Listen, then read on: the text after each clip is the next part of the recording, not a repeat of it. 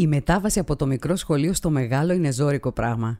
Από τις εκθέσεις με θέμα το σκυλάκι μου ο Φλόξ περνάς μέσα σε ένα καλοκαίρι σε τεστάκια για το Ολυμπιακό Ιδεώδες.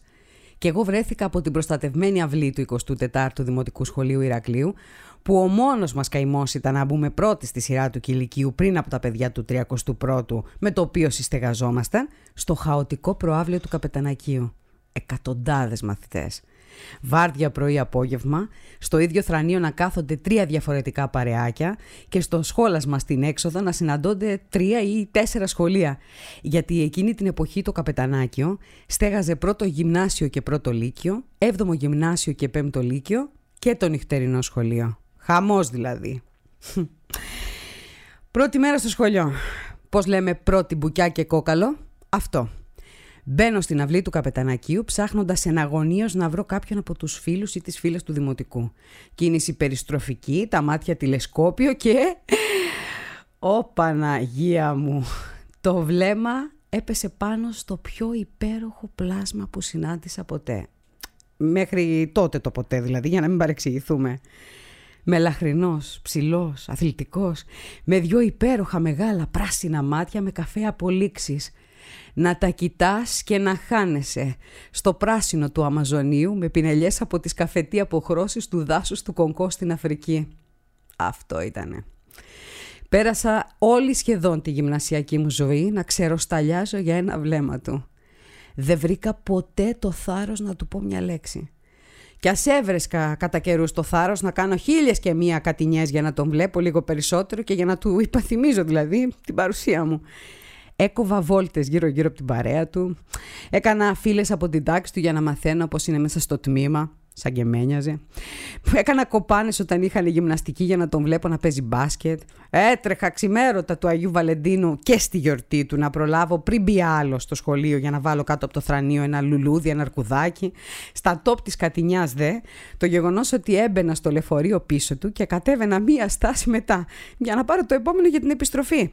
Γιατί βλέπετε εγώ έμενα κάτω ακριβώς από το καπετανάκιο και ο χρόνος που είχα ως να βγει η μάνα μου να με ψάχνει ήταν όσο διαρκούν τα καθήκοντα της επιμελήτριας. Θυμάστε, επιμελήτρια στο τέλος της ημέρας.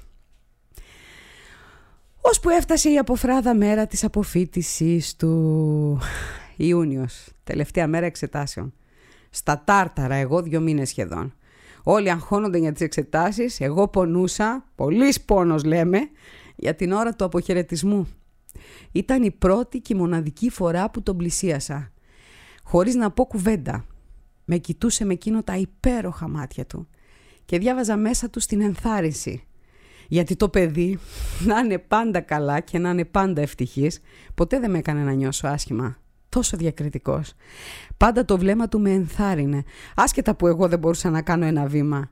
Και ποτέ, ποτέ, ποτέ, κανένας από τους φίλους του δεν με κοίταξε έστω έτσι λίγο κοροϊδευτικά όπως κάνουν συνήθως αυτές τις ηλικίες.